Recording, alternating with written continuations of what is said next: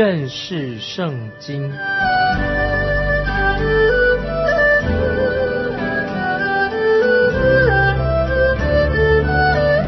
认识上帝的话，把上帝的话带到全世界。本节目是由认识圣经机构和环球广播电台联合制作，欢迎收听。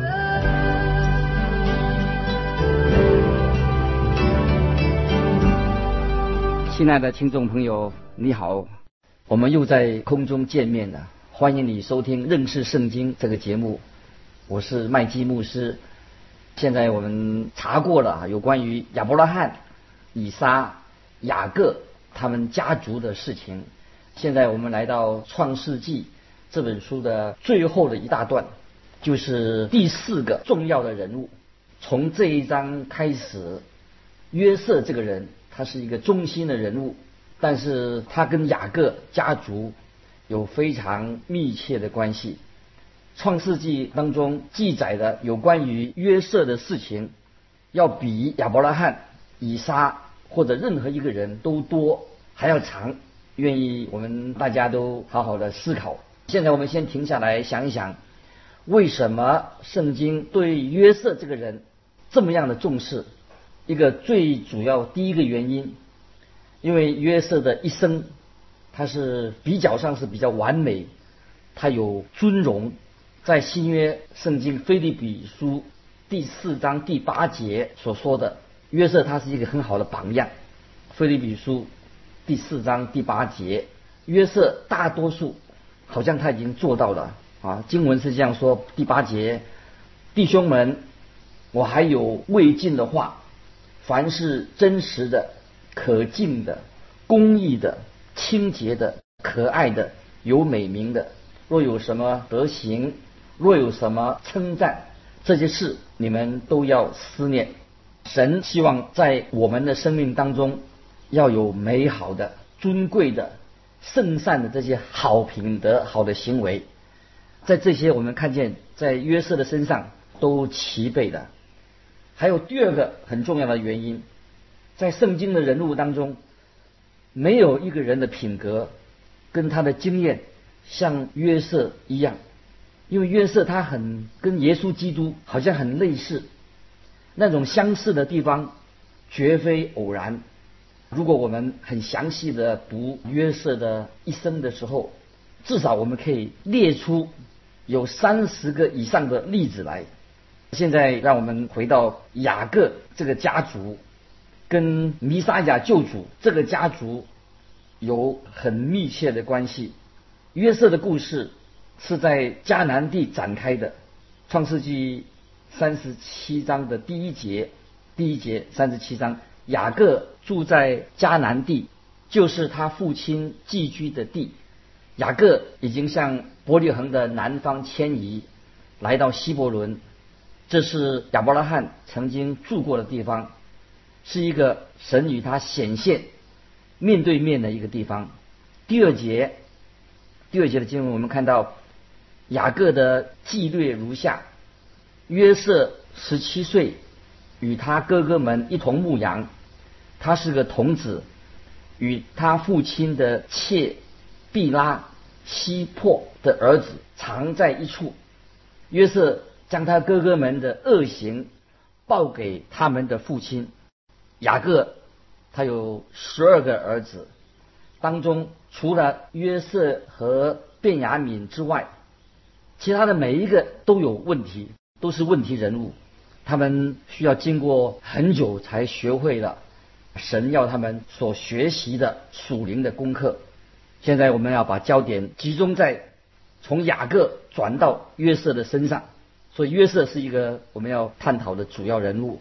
事情发生的时候，约瑟还只有十七岁，还是一个少年人啊，他是一个牧羊的牧羊的孩子当中，他是最年轻的一个。当然，他的弟弟啊比他更小，是留在家里。约瑟向他父亲报告哥哥们的恶行、恶行恶状告状，他们当然不喜欢他。我猜想，他们会说这个打小报告的，专门告密的。接着我们来看第三节，以色列原来爱约瑟过于爱他的众子，因为约瑟是他年老生的，他给约瑟做了一件彩衣。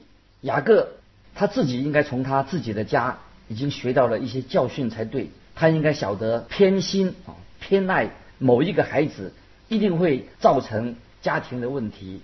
他的父亲就是偏心，他爱他的哥哥以扫，他晓得，他应该晓得被歧视、被看不起那种感受，但是雅各还是沿袭了他的父亲的做法。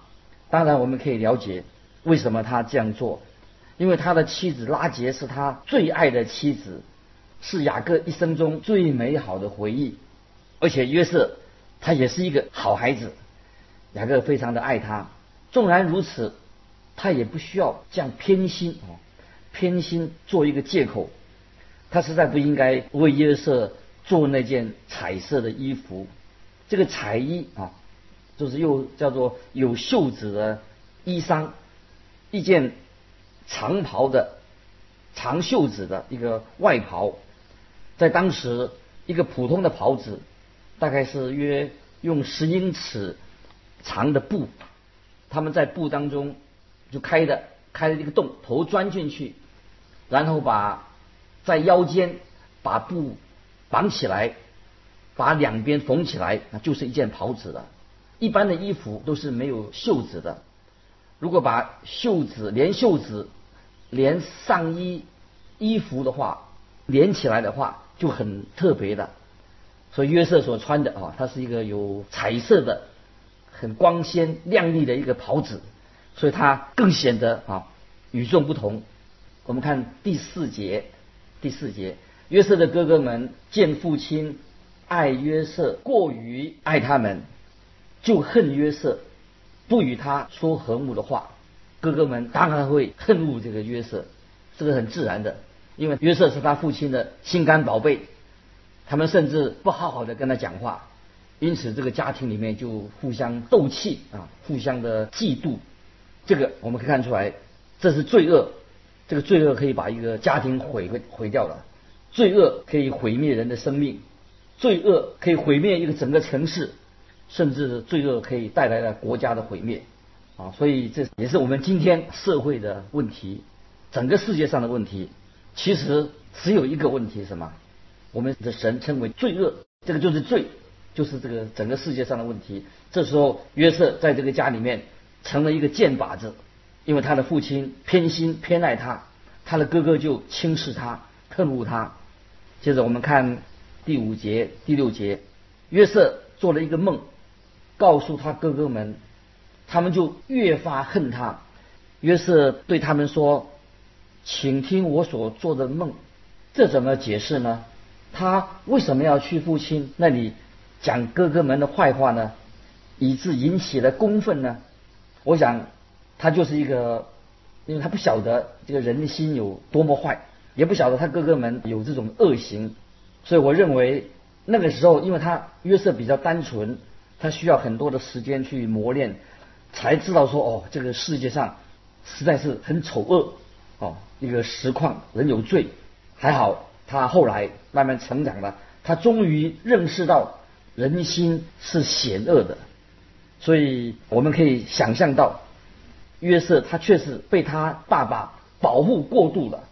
他的父亲雅各把对拉杰的爱都集中在约瑟身上。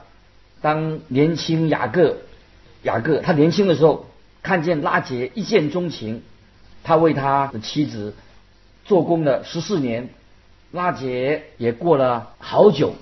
才生下了约瑟，之后这个孩子给雅各带来了许许多多的快乐。现在拉杰已经过世了，雅各就把他对拉杰他的妻子的爱转移到约瑟的身上。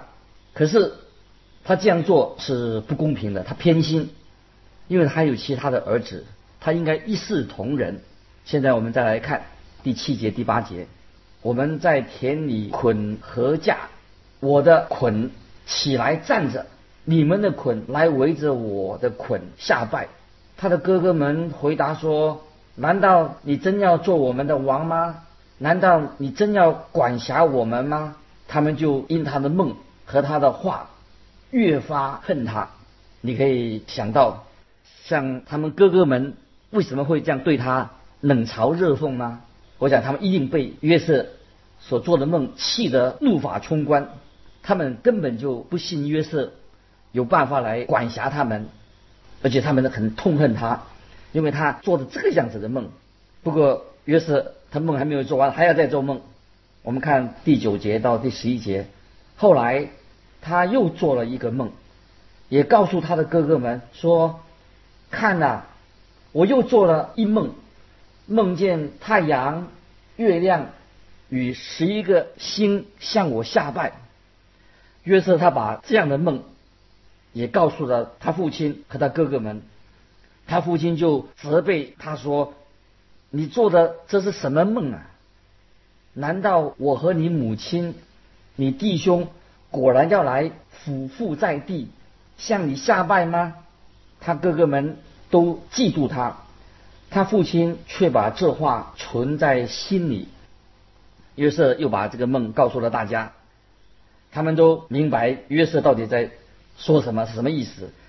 这个景象好像。就是在启示录啊，启示录第十二章第一节所说的，启示录第十二章第一节所说的，在那里形容了有一个女人身披日头，脚踏月亮，头戴着十二星的冠冕，这个就是指以色列国。这些哥哥们明白，约瑟是指他们说的，他们就是指以色列的儿子。所以我们看到，所谓以色列国是从这里开始的。整本的圣经，这本创世纪就像一个花的花苞、花的种、花种。当我们继续查考创世纪的时候，继续读下去的整本圣经的时候啊，这个花苞就慢慢的开花了。当我们读到了后来的圣经最后一卷启示录，就看见这个花的花苞就开花了。到时候那个时候，花就开出来，慢慢的开出来，虽然是很慢，这个花总是会开花，花开出来一个美丽的花朵，所以我们必须要很清楚的明白，圣经在这里到底它的意思是什么，我们不可以随便胡乱的揣测。当我们明白了圣经以后，所以我们就不需要去胡乱的揣揣测了。这个时候，雅各老雅各他明白他的意思。他就斥责他的儿子说：“他你的意思是你的爸爸、你的妈妈、你的哥哥都要向你下拜吗？”约瑟只能回答说：“我们这个是我做梦，这是我做的梦而已。”他没有尝试去解释这个梦，因为这个梦的意思已经很清楚了。他的哥哥们毫不理会这个梦，对他们来说，怎么会可能？这个不可能发生的事情，他们认为。没有一个人，他们没有一个人会向约瑟下拜的。但是这个老爸爸雅各，他却把这些事情，把这些话藏在他的心里面。接着我们来看第十二节，约瑟的哥哥们往事件去，放他们父亲的羊。这个时候雅各家住在希伯伦附近，距离耶路撒冷南方有二十多里。事件。就是在耶路撒冷的北方，啊，这些呃哥哥们啊，他们就到离很远的地方去放羊。第十三节，第十三节说，以色列对约瑟说：“你哥哥们不是在世界放羊吗？你来，我要打发你往他们那里去。”约瑟说：“我在这里。”啊，约瑟的意思是说：“好吧，我就去。”你注意到没有？约瑟对他的父亲非常的孝顺啊。接着我们看第十四节，以色列说，就是雅各说：“你去看看你哥哥们平安不平安，群羊平安不平安，就回来报信给我。”于是打发他出希伯伦谷，他就往事件去了。约瑟从希伯伦。一直走到事件，当他到了事件之后，他就到处去找他的哥哥们。那个地方的地形很崎岖，约瑟找不到他们。好，接着我们看第十五节，有人遇见他在田野走迷的路，就问他说：“你找什么？”有人看见啊约瑟迷路了啊，他问他们找谁？啊，第十六节、十七节啊，他说：“我找我的哥哥们，求你告诉我他们在何处牧羊。”那人说。他们已经走了，我听见他们说要到往多丹去，约瑟就追赶他哥哥们，遇见他们在多丹，多丹是在事件北部的一个很远的地方，他的哥哥们就把羊群赶到这个地方来，于是啊，终于找到啊他的哥哥了啊。接着我们来看十八到二十节。他们远远的看见他，趁他还没有走到跟前，大家就同谋要害死他，彼此说：“你看那做梦的来了，来吧，我们把他杀了，丢在一个坑里，就说有恶兽把他吃了。我们且看他的梦将来怎么样。”他们真是这些哥哥们恨透了约瑟，因为他们。想说大概他们离开家有一百里的地方，所以他们就彼此说：“让我们把他干掉，看看他的梦会不会变成怎样。”当我们啊继续啊来研读啊这段经文的时候啊，我们这个时候我想我把约瑟他的生平跟主耶稣我们的救主做一个比较啊，请大家注意啊约瑟。这个人跟耶稣，我们来做一个比较。第一，约瑟出生在，他是一个神机，经过一个神机他出生的，因为神是回应的啊他们家人的祈祷。我们主耶稣是童贞女玛利亚所生的，他的出生当然也是一个奇妙的神机。第二，约瑟是他父亲所疼爱的孩子，那主耶稣也是。我们天上的父所爱的，所以天父啊这样说：“这是我的爱子。”第三，约瑟因为他穿着那个彩衣，他跟别人不一样。我们主耶稣也是很独特的，因为他与罪人有别啊，因为耶稣从来没有犯过罪。第四，约瑟告诉他的哥哥们，他将来要。管理他的兄弟，主耶稣也这样宣告，他自己是救主弥撒亚。约瑟的哥哥们就是讽刺、嘲笑约瑟的这样宣告。后来犹太人也是同样的讽刺主耶稣的宣告。最后耶稣钉死在十字架上，有一个牌子，他的钉十字架有个牌子，这是犹太人的王耶稣。第五，约瑟被他父亲。拆到他哥哥那里去，那么主耶稣也是被他的爸爸啊猜到他弟兄那里去，主耶稣也是被猜到以色列迷羊迷失的羊群那里。第六，约瑟跟主耶稣都是被他的兄弟们无缘无故的恨恶他啊。现在我们就啊再回到我们啊所查考的啊第三十七章啊这个记载里面。记得约瑟慢慢走进他哥哥们的时候，他们正计划要害他。他穿着那件有袖子的彩衣，一看出来，这个就是啊，他跟别人穿的衣服不一样。他们都知道约瑟比他们他的哥哥们年纪小，但是约瑟的身份却比他们高，所以因着他们哥哥的仇恨跟嫉妒。就生出杀人的意念，动了杀机。这个时候，大哥刘辩他已经啊失去了自己的长子的地位。可是在这里，这个刘辩这个大哥刘辩呢，他却有美好的一个想法。他比其他的人更有比较成熟的一个判断。我们看啊，注意看第二十一节，刘辩听见了，要救他脱离他们的手，说。我们不可害他的性命。若不是刘辩介入这件事情，他们可能马上会把约瑟杀死。接着我们看第二十二节，又说不可流他的血，可以把他丢在这野地的坑里，不可下手害他。刘辩的意思就是要救他脱离他们的手，把他归还他的父亲。这是刘辩的他的心里的意思。当约瑟被丢在坑里面之后，他的目的是要把他从坑里面救出来，然后把他带回去给他的父亲。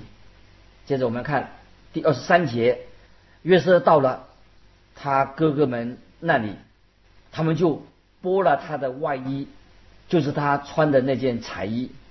他们这些哥哥们恨死他的，因为那件彩衣。使他与众不同。根据这个长幼有序的规矩的话，哥哥们应该有优先权呢。他们是什么是要优先比弟弟强？他们就从约瑟身上就把那个彩衣，令人讨厌的彩衣把它脱掉。啊，接着我们看第二十四、二十五节，把它丢在坑里，那坑是空的，空的，里头没有水。他们坐下吃饭，举目观看。见有一伙米店的以斯玛利人从基列来，用骆驼驮着香料、乳香、没药，要带下埃及去。啊，这是一对啊沙漠的商女。接着我们看二十六、二十七节，犹大对众弟兄说：“我们杀我们的兄弟，尝了他的血，有什么？”血衣有什么益处呢？我们不如将它卖给以斯玛利人，不可下手害他，因为他是我们的兄弟，我们的骨肉。众弟兄就听从了他。在这里，犹大啊，我们这个人他看见一对商人啊经过，他就提出这样的一个建议啊，这是一个好像。做买卖的一个行为，至少他想到，他不想让他们杀害这个弟弟，也不想不想约瑟死在他们的手上。众弟兄也同意了他的建议，不管哪种方法都好，只要把约瑟把他除掉就好了。他们晓得伊斯玛利人会把约瑟带到埃及，把他卖掉做奴隶。这样他们就可以把约瑟的问题解决了，不要再见他了。啊，通常我们知道啊啊，过奴隶就不是人过的生活。他们只想永远的不要再见到约瑟。再看，我们再来看第二十八节，有些米店的商人从那里经过，哥哥们就把约瑟从坑里拉上来，讲定二十四克的银子，把约瑟卖给伊斯玛利。伊斯玛利人啊，他们就把约瑟带到埃及去的。伊斯玛利人啊，或者伊甸人，哎，他们到底是谁呀？伊斯玛利人也是亚伯拉罕和夏甲所生的儿子，伊斯玛利的的后裔。米甸人也是亚伯拉罕跟基土拉所生的儿子，米甸的后裔。所以事实上。以斯玛利人和米甸人，他们都是兄弟，他们就把约瑟等于把约瑟卖给他们自己的亲人。到这里，我们看见神的带领实在是非常的奇妙啊！在约瑟好像他的人生当中出现了一个危机，一个重大的危机，将来如何啊？感谢神啊！神会使万事都互相效力，叫爱神的人得益处。将来我们在以后这几章会看见，啊，当我们遇到人生重大的问题、困难的时候，我们不要灰心啊！上帝在每一件事情都有他美好的旨意，在我们无路可走的时候啊，神一定会干预，给我们走样一条啊新的道路。所以巴不得今天你跟我，当遇到人生的危机的时候，不要灰心啊！上帝会使万事。都互相效力，叫爱他的人得益处。我们最重要的时候，把自己的重担卸给神，求神为我们开一条又新又活的道路，这个就会应验在约瑟这个人的身上。因为时间的关系，今天我们就到这里做一个结束。愿神祝福你。如果你有什么读经的心得，欢迎你来信到环球电台认识圣经麦基牧师收啊，麦是麦田的麦，基是基督的基。再见，愿神祝福你。